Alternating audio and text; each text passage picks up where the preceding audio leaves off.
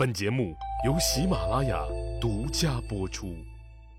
上一集里呀，我说到了管仲找了一个十分搞笑但又极为高明的打架的理由，然后准备找楚国人打架的事儿。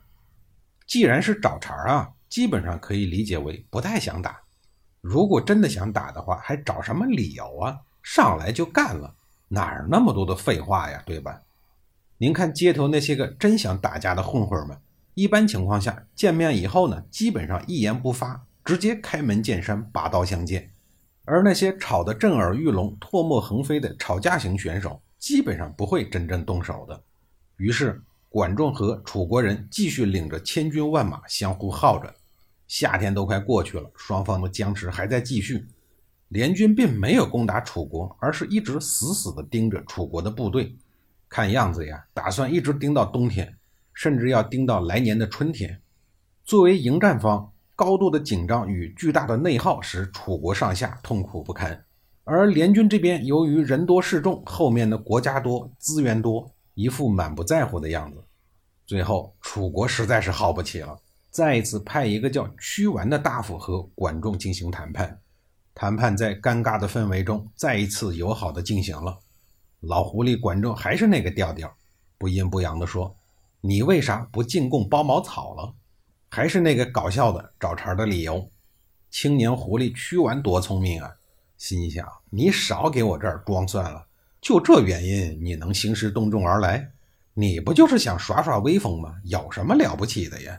要不是我们楚国的身后有吴国和越国这俩小子捣乱，我还真不怕你。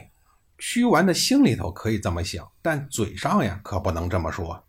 这一次，屈完带来了楚国的新态度，不向周天子进贡，确实是失礼的行为。以后呢，我们彻底纠正这一错误的作风。其次呀，愿意加入以齐国为老大的同盟。您听一听，姿态很低，态度很好，承认了几百年以前的错误，又甘愿当小弟，这就等于给了管仲一万多个台阶啊！有了台阶以后，管仲就更不会撺掇齐桓公真的打楚国了。本身齐国就从来没有和同等体量的大国正面的硬碰硬的干过架。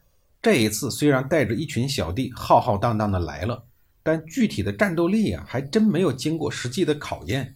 小弟们前呼后拥的来，作用只是谈判的筹码而已，有点类似今天的核武器，谁都不想用，但谁都想拥有。毕竟有小弟们的军队，万一楚国二愣子起来，油盐不进。那打起来心里头也有底，当然啊，这种局面原则上是要避免的。管老爷子也是一个社会上的讲究人，一看屈完给了这么多的台阶给自己，咱不能倚老卖老，给脸不要不是？于是他对领导说：“头儿，咱们撤兵吧。”齐桓公自然心满意足地表示可以原谅楚国，随后呢下令撤退。这事儿啊，对于楚国而言呢，也没什么了不起的。不就是贡献点贡品吗？咱们家那深不见底的原始森林里有的是奇珍异宝，给周老大供点就得了呗。至于齐国，我叫你一声大哥，这事儿就算完了，也不是什么大不了的事儿。面子这个玩意儿才值几个钱呢？这件事儿充分的说明啊，做人做事要留有余地，凡事太近的话，缘分势必早尽。无间道还告诉我们说，出来混呀，迟早是要还的。史称昭陵会盟的最后结论是，楚国在强大的压力下被迫同意进贡周王室，并加入以齐国为首的联盟当中当齐国的小弟。协议达成以后，齐桓公便春风得意地率领八国联军班师回朝了。而楚国呢，也不是一无所获。通过这事儿啊，对身后两个爱捣乱的国家，也就是吴国和越国，产生了巨大的震慑。你们俩给我睁眼瞧瞧啊！八国联军来了都不敢对我动粗，还不就是因为我老楚有实力吗？一时间，楚国的后院安静了很多。齐桓公借助尊王攘夷的旗帜，不但合理合法、名正言顺地当上了春秋一霸，还为华夏民族赶走了饿狼一般的外来侵略者，为中华文明的延续做出了极大的贡献。站在周天子及诸侯各国的立场上。尊王攘夷应该说是很正确的，毕竟周天子是天下共主，需要尊重。而中原地区是华夏之邦根源所在地，也需要保护，更容不得蛮族的侵扰。对于当时的华夏民族而言，戎狄蛮夷都属于没有教化的蛮族，基本上算不得人，而是一群强盗、乞丐或者是会行走的动物。所以对待他们呢，只能是大棒驱赶。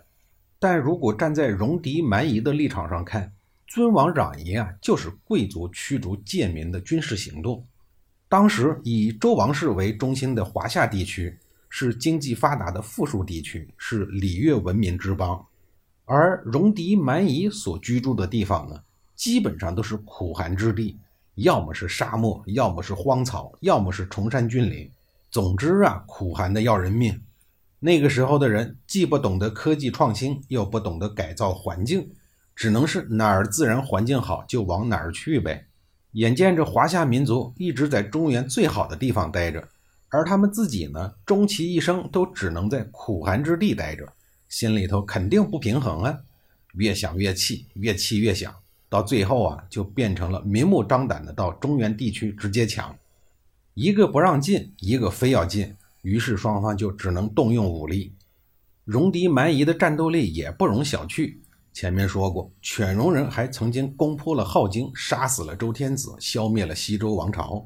这应该是戎狄蛮夷对华夏民族作战取得的最大成果，但也引起了周王朝启动了大规模打击戎狄蛮夷的按钮。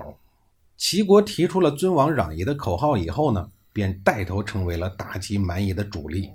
尊王攘夷不仅仅是各诸侯国共同保护周王室、驱逐蛮夷的口号，更成为华夏中原王朝维护华夏王道、打击少数民族政权的动力。